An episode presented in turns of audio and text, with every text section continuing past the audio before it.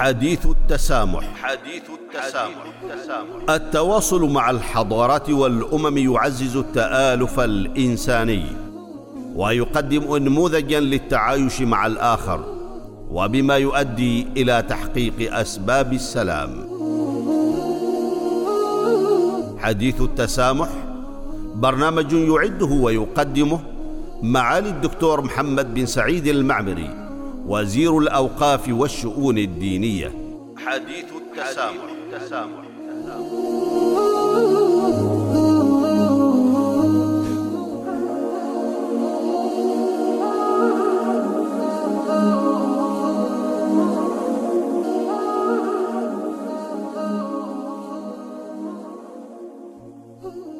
بسم الله الرحمن الرحيم الحمد لله والصلاة والسلام على رسول الله وعلى آله وأصحابه أجمعين والتابعين لهم بإحسان إلى يوم الدين.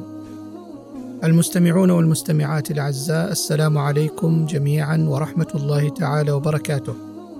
مرحبا بكم في حلقة جديدة من حلقات حديث التسامح وحلقة جديدة في سياق حديثنا حول بناء العلاقات الإنسانية على أسس القيم والأخلاق المشتركة.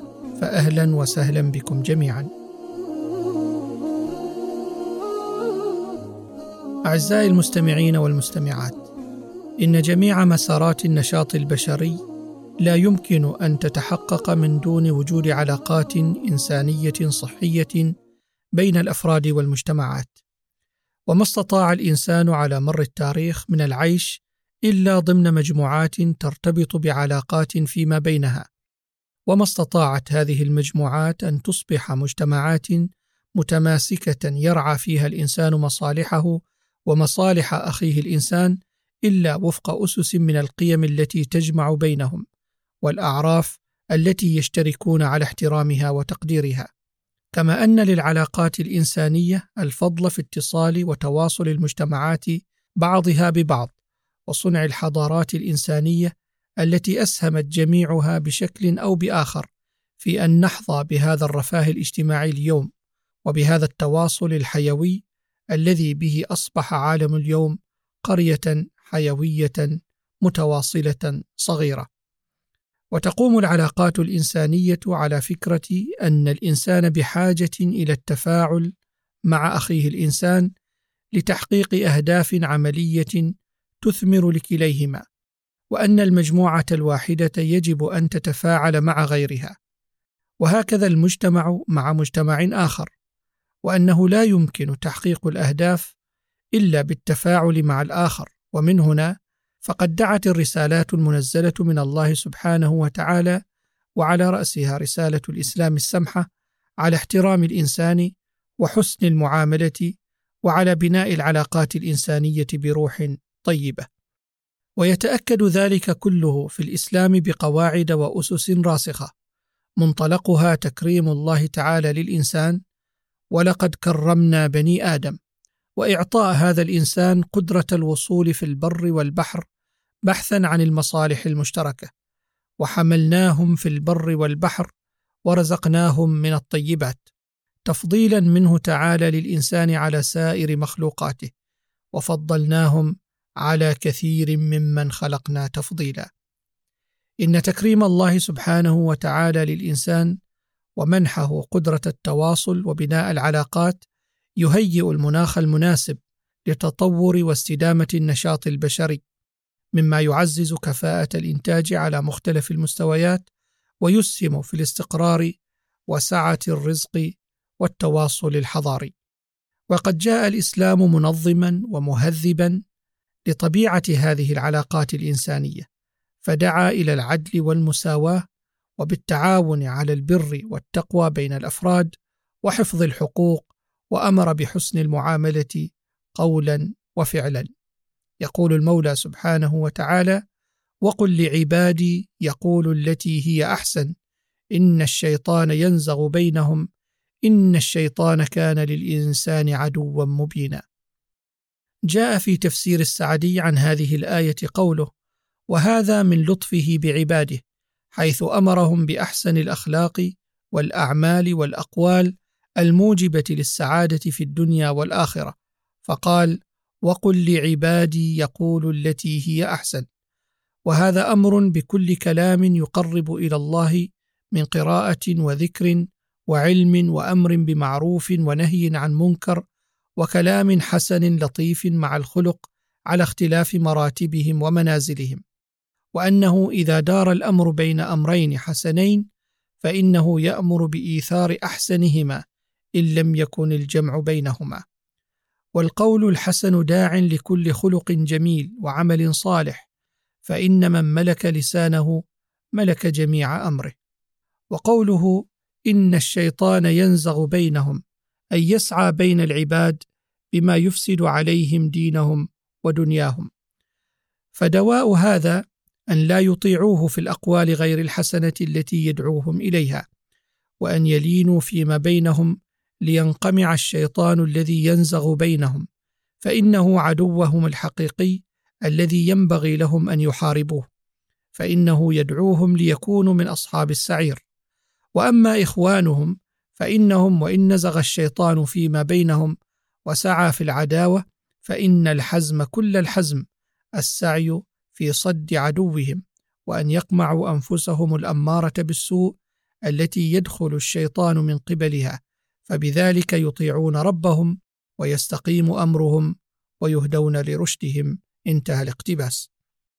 وفي تفسير ابن كثير يقول يأمر الله تعالى رسوله صلى الله عليه وسلم أن يأمر عباد الله المؤمنين أن يقولوا في مخاطباتهم ومحاوراتهم الكلام الأحسن والكلمة الطيبة فإنه إذ لم يفعلوا ذلك نزغ الشيطان بينهم وأخرج الكلام إلى الفعال ووقع الشر والمخاصمة والمقاتلة فإن الشيطان عدو لآدم وذريته من حين امتنع من السجود لآدم فعداوته ظاهرة بينة. انتهى الاقتباس.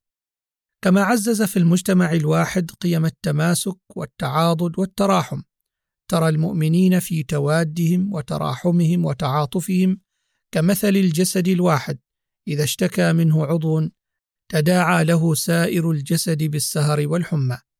اهتماما من الإسلام بالتآلف والمحبة وسعيا إلى تقوية الروابط الإنسانية وتعزيز التلاحم بين الناس.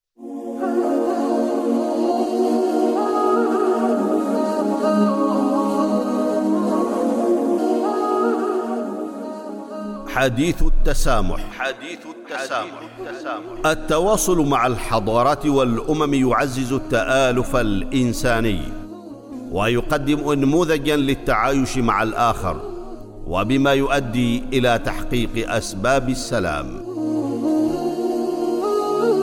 حديث التسامح برنامج يعده ويقدمه معالي الدكتور محمد بن سعيد المعمري. وزير الأوقاف والشؤون الدينية حديث التسامح, التسامح.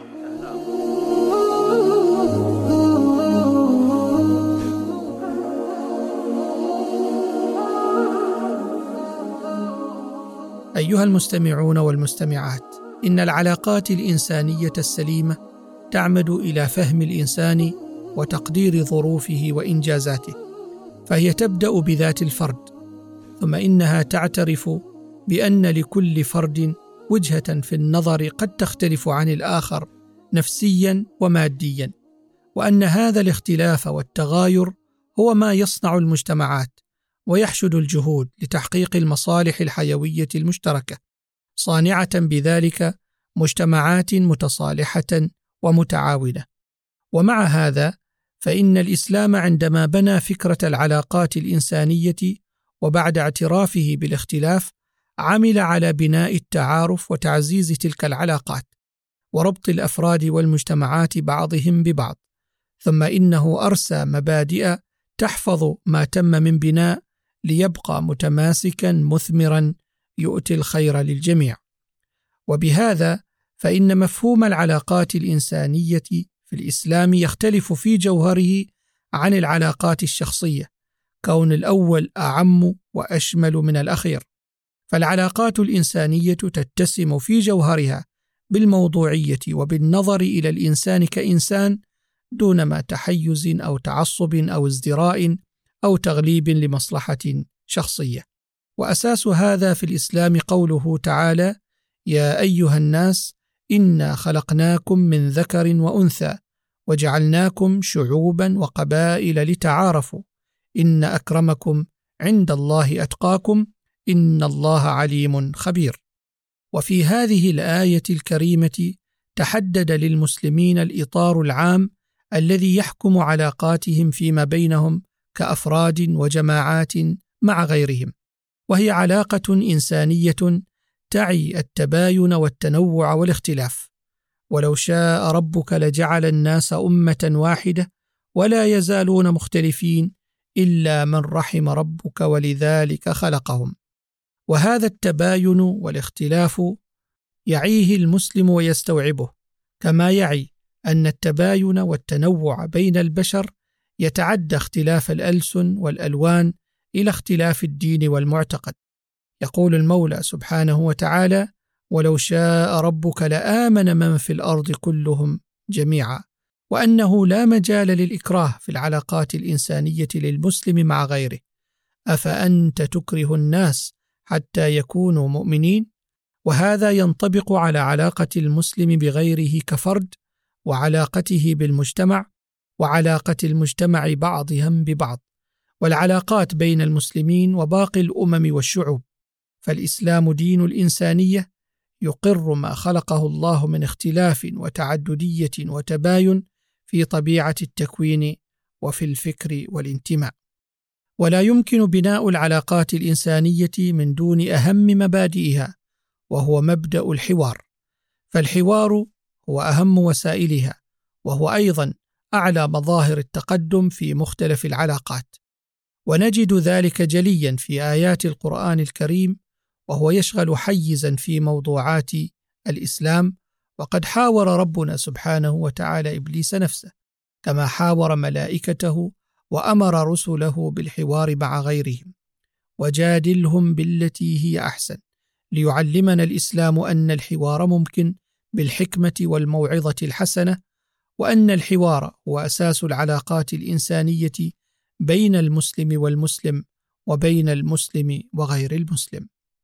إن التنشئة على ثقافة الحوار واحترام الاختلاف وخصوصيات الآخر ضرورة ملحة في حياتنا وعليها يقوم البناء الاجتماعي للإنسان إذ هو بطبيعة تكوينه اجتماعي بطبعه مدني بفطرته. وهذه التنشئة ممكنة في عصرنا هذا من خلال توظيف آليات عديدة ومتنوعة بداية بالأسرة والمدرسة والمسجد وصولا إلى الإعلام وفضاءات الإنترنت على أن تعمل كافة هذه الجهات في إطار يضمن التكامل وعدم التضارب والانسجام فيما تقدمه من مضامين ومفاهيم. إن إنسان اليوم أحوج ما يكون إلى تبني قيم أخلاقية عالية في الحوار لأجل أن تكون الموجهه للعالم المعاصر والمنطلق في تنظيم شؤون أفراده ومجتمعاته ومؤسساته معززا للتسامح والتفاهم والتعايش وسبيلا لحل النزاعات والخلافات ونشر السلام والأمن في العالم أجمع. ولا أعظم وأجل للمسلم من القيم والأخلاقيات التي أسسها ورسخها الإسلام. فقد ضرب المسلمون عبر القرون أروع الأمثلة والسير في الحوار الحسن والكلمة الطيبة.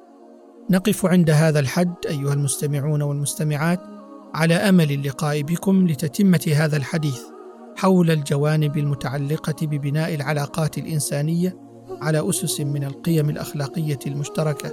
في الحلقة المقبلة بإذن الله حتى ذلك الحين لكم أطيب المنى والسلام عليكم ورحمة الله تعالى وبركاته.